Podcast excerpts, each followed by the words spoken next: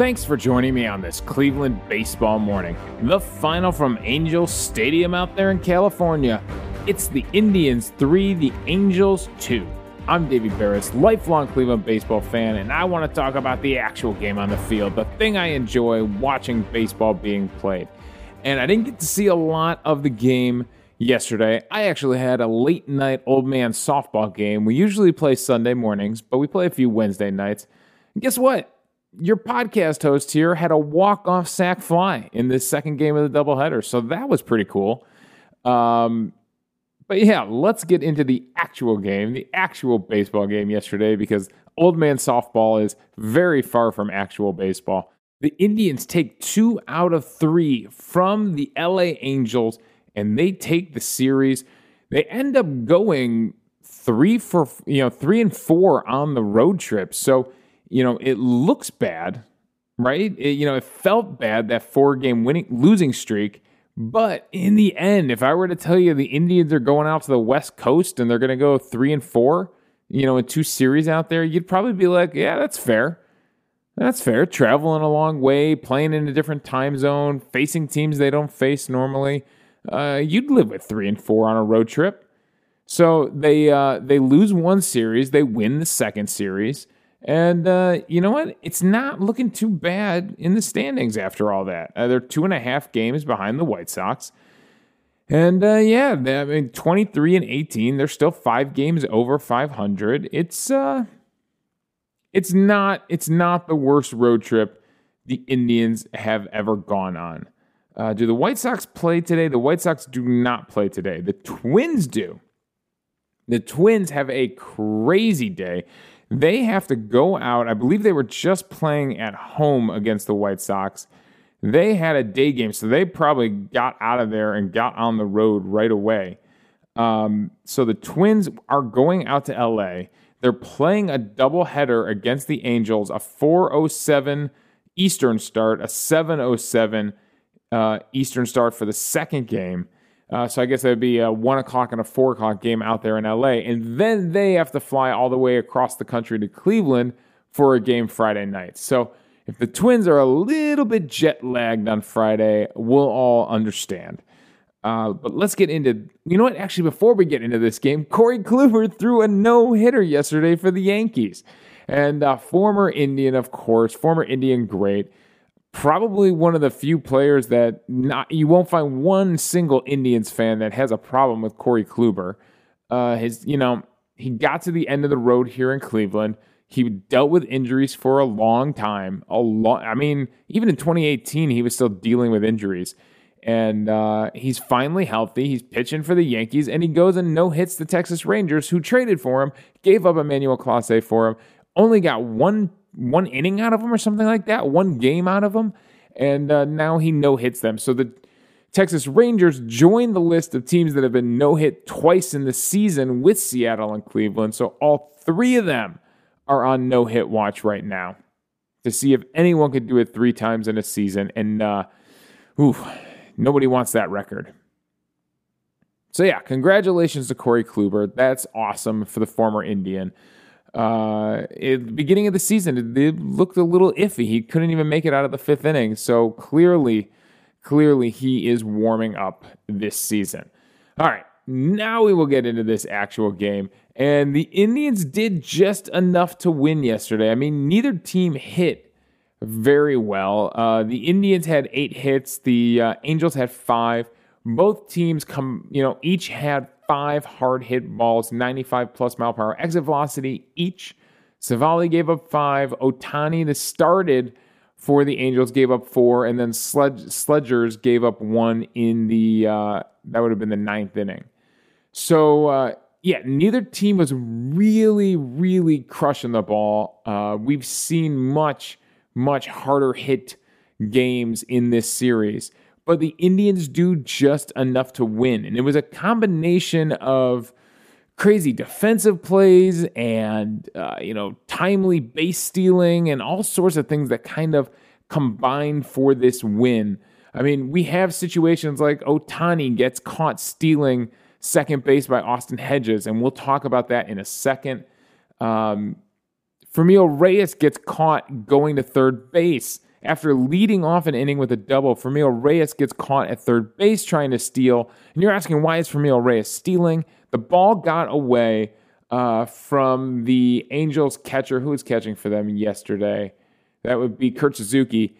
And Suzuki just, it, I think it hit off the Indians player and kind of came right back to Suzuki. It was just a bad situation for Franmil Reyes.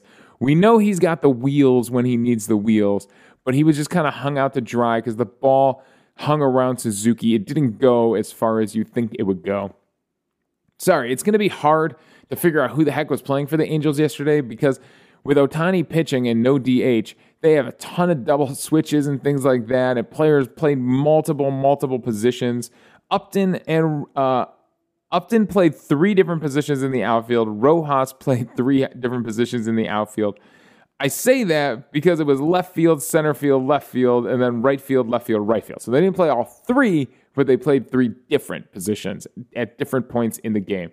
So yeah, they used a ton of players yesterday. So this looks like a National League box score uh, compared to the Indians American League box score that we're used to seeing.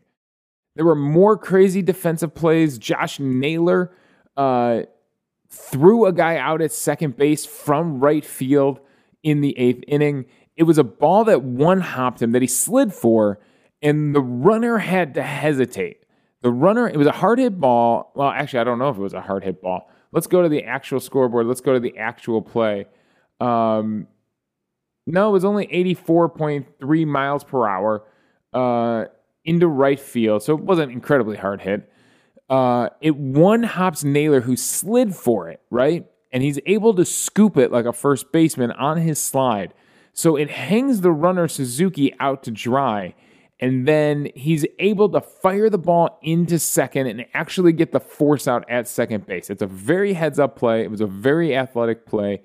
And, uh, it, it was the kind of crazy thing that just kept happening last night. Uh, these these defensive plays to kind of put guys in bad situations, right? Franmil Reyes gets put in a bad situation on the base paths. Now Kurt Suzuki gets put in a bad situation on the base paths. The other great defensive play is Amed Rosario had a chance to score late in the game. He had a chance to score in the top of the seventh inning. Uh, after he walked to lead off the inning, Austin Hedges lays down a sac bunt to move him up to second.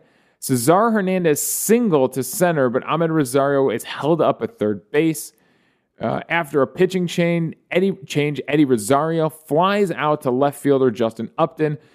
I thought Ahmed, Amed Rosario had a great jump at third base. I, Justin Upton just threw an absolute strike from uh, from left field. He was moving to his right. He was kind of moving around to his right and in. So he really set himself up in a good position to throw. And that's key as an outfielder, right? There's a difference between catching a fly ball and then setting yourself up to throw from a fly ball. The fact that he was able to get behind the ball, get a few steps, get a little momentum going forward. So as soon as he made that catch, he could come up firing. And he was actually throwing from behind Amed Rosario. I mean, he was pretty close to the line here. And he's throwing behind Amed Rosario, which is a really tough angle for an outfielder. And he almost he almost dropped it in like uh, LeBron James or Kevin Love throwing a full court pass to a to a guard that's streaking down the court for a, you know a breakaway layup. You got to get the ball up and over and drop it in the basket, and that's kind of what uh, Justin Upton did here. It's a really incredible throw. And he gets it up over Amed Rosario, drops it in Kurt Suzuki's lap, and he's able to put the tag on Rosario at home. I don't blame Amed Rosario there. I thought he got a great jump. I think Justin Upton just made a fantastic throw. So yeah, so there were crazy defensive plays, crazy plays happening all over the place. Uh, there were there were successful stolen bases. There were successful stolen bases. Upton did steal second base uh, off of Civale and Hedges, and then uh, Jose Ramirez had two stolen bases. Um, he got Ohtani and Suzuki, and then he stole third base off of Watson and Suzuki. And Amed Rosario was able to steal base there in the uh, was that in the eighth inning he's able to steal a base off or in the ninth inning off of Slegers. Uh, so yeah, so Amed Rosario adds a stolen base as well. So there were a ton of successful stolen bases. Um, which let's talk a little bit about Austin Hedges' pop time. Now, pop time is the big stat we're going to talk about today, and it's a combination of the catcher's footwork, getting in a throwing position, the exchange, the glove to the release, so getting the ball out of the glove and getting it out of your hand, and then, of course, the arm strength, the velocity of the throw.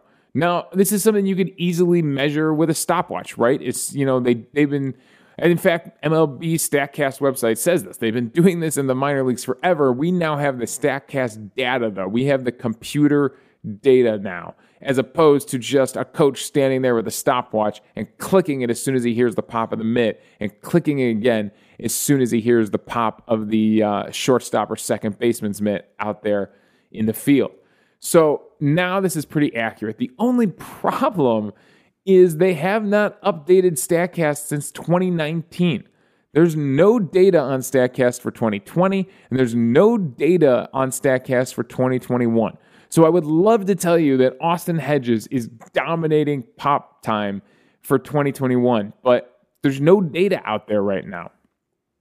I will tell you in 2019, uh, when he split time between San Diego and Cleveland, he was fourth in baseball in pop time at 1.92. So I'm guessing this is measured in seconds. I'm guessing this is 1.92 seconds from the moment the ball, yes, it is, 1.92 seconds from the moment the ball hits his glove to the moment the ball hits the second baseman's glove or shortstops. The best in baseball in 2019 was JT Realmuto from the Phillies. He was at 1.89. Uh, then Jake Rogers in Detroit, although he only had eight attempts. That's almost an outlier here. You know, I'm going to set the minimum of attempts at 10. Let's get rid of these outliers here. Um, so yeah, that puts Austin Hedges third. Eight attempts. That wasn't enough. Uh, Realmuto. These are these are attempts at second base. By the way, they have a separate category for pop time at third base.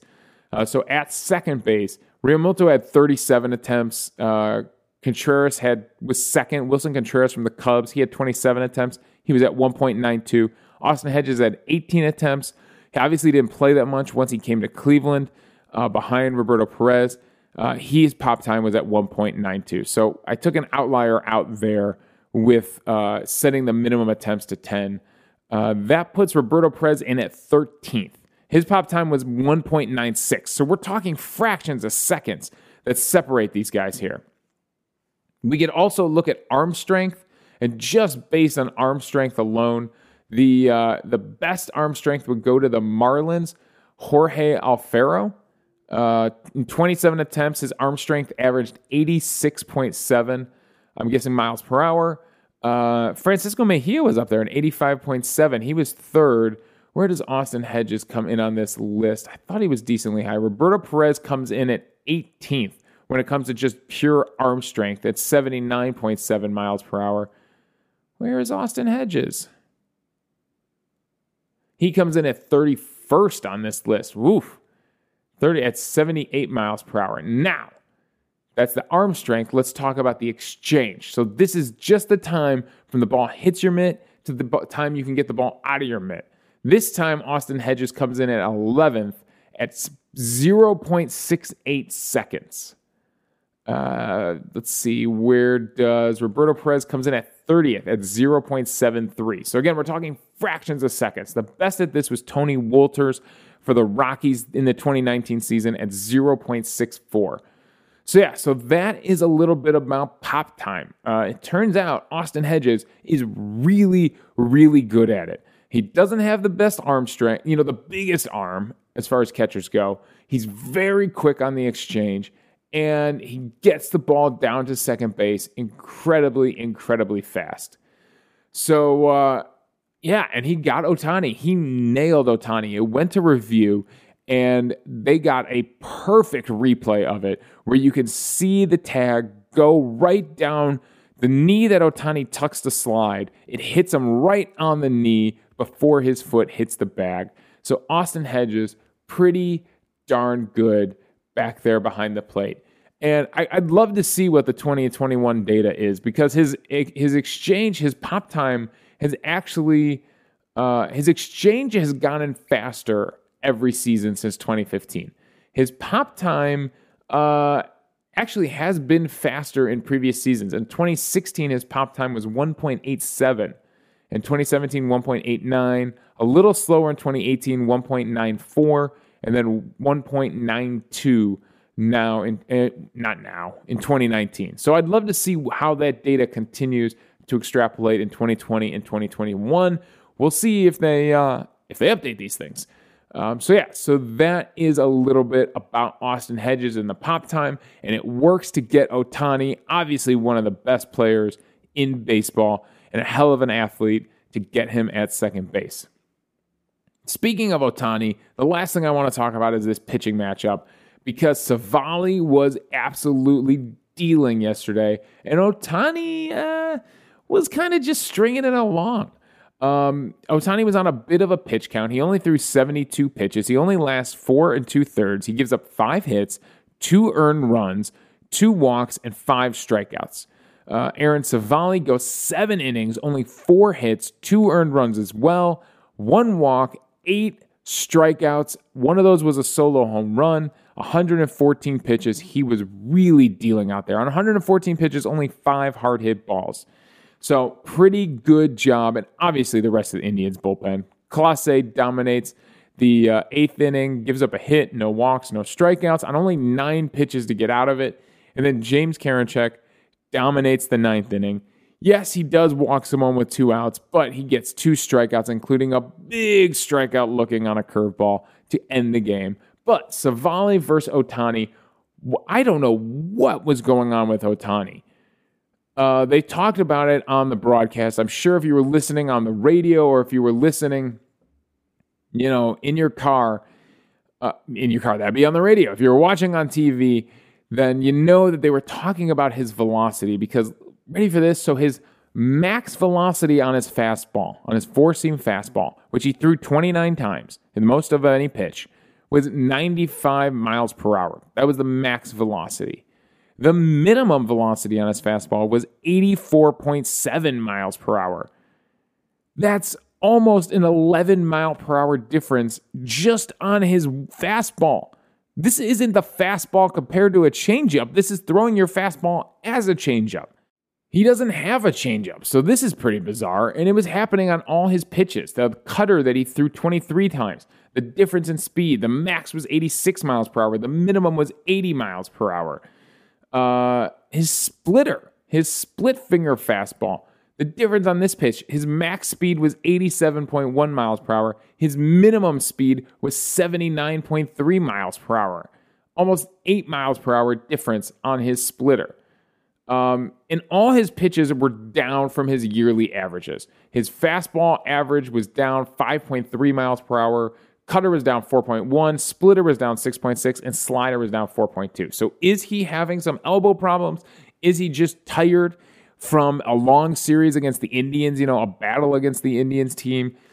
Maybe. Uh, it'll be interesting to see what he does in his next pitching outing. Obviously, he is one of the most talented players in baseball. His CSW, by the way, on the day was 32%, which is pretty good for a start. Uh, and it was mixing it up between whiffs and called strikes on a lot of his pitches. But yeah, it was not the best start for Ohtani. It's probably not what he wants to do out there. Speaking of CSWs, Aaron Civale's also was a 32%. What pitches were working for him yesterday? The cutter was really working. He got eight whiffs and five called strikes on the cutter. Good for a 43% CSW. He threw that 30 times, threw the fastball 32 times. Didn't get a lot of whiffs on the fastball. Uh, 14 swings, only one whiff. Uh, through the sinker 18 times, through the slider 16 times, and got 44% CSW on that slider. Uh, eight swings, he got three whiffs on it, four called strikes. The curveball was also doing good, a 36% CSW on the curveball, three swings, two whiffs on the curveball, and two called strikes. And I believe, looking back at the highlight of all his strikeouts, a lot of them we're on the slider and the curveball away. And in fact, we can go to the illustrator and we can actually take a look at that. Um, yeah, and there are a ton of strikeouts on the right edge of the plate. In fact, most of the results, so if you flip to the results tab, You could see all the hits, strikeouts, walks, you know, fielded outs. They're all in there, and they are all located on the right edge of the plate. He's got one strikeout, one strikeout left of center on the plate. Uh, and that was a called strike to Rojas and uh, on a cutter that he threw in on him. Uh, I guess that'd be kind of a backdoor cutter, right? Uh, on the left edge of the plate. Uh, everything else is on the right edge of the plate. And I'm talking on the edge of the plate. So, uh, yeah, he definitely had a plan of attack. That's what we love to see in this illustrator view is a plan of attack from our pitchers. And Civale had a great plan yesterday, and it worked. I mean, he is now six and one on the season. His ERA is 3.30. He is really, really pitching well. And uh, I mean, if you're looking for a starter to possibly make the All Star team this year, obviously Shane Bieber is the big name, but Civale might might get up there by you know by July. You know, we got another month and a half to go before we start thinking about that. But I, Civale might be he might be one of your leaders in wins. It, you know, if not leader in ERA or WHIP or anything like that, he might be one of your leaders in wins, and it might be hard to keep him off an All Star game this year. So uh, you know what? MVP for the day goes to Aaron Civale for a great, great pitching performance. Um, he did give up the solo home run. Who got him for that solo home run? That would go to Jared Walsh. Yeah, that's a big, powerful dude, first baseman Jared Walsh. That's why he's your cleanup hitter. And uh, yeah, other than that, he really, really shut down the uh, the Angels pretty well. I mean, they were only held to five hits on the day. It's a great start from Aaron Civale. He's MVP for the day. All right, the Indians are coming home we got a series against the struggling Twins. Um, we'll see if the Twins have to go to any of their position players to pitch and if the Indians players swing away. Obviously, that's a uh, hot button issue right now in Major League Baseball. And uh, God, La Russa's an idiot. He's just an absolute out of touch idiot. You don't see that from Terry Francona. La Russa not supporting his players. La Russa said he was totally fine with the opposing team throwing at his batter and handling it like that. You would never see something like that from Terry Francona. If there's one thing about Francona, it's he might be out of touch on some things, but it's not when it comes to supporting his players and letting his players play and letting the young personalities shine. We definitely don't have that problem in Cleveland. All right. So we got the Twins coming in. That's all my thoughts. We'll be off tomorrow because there's an off day. We'll be back Saturday with a new episode. So Thanks for joining me on this Cleveland baseball morning. Again, the final from LA. It's the Indians 3, the Angels 2. You can follow me on Twitter at Davey Berris. You can email the show at clevelandbaseballmornings at gmail.com. Let me know your thoughts on the game and we'll discuss them on the show.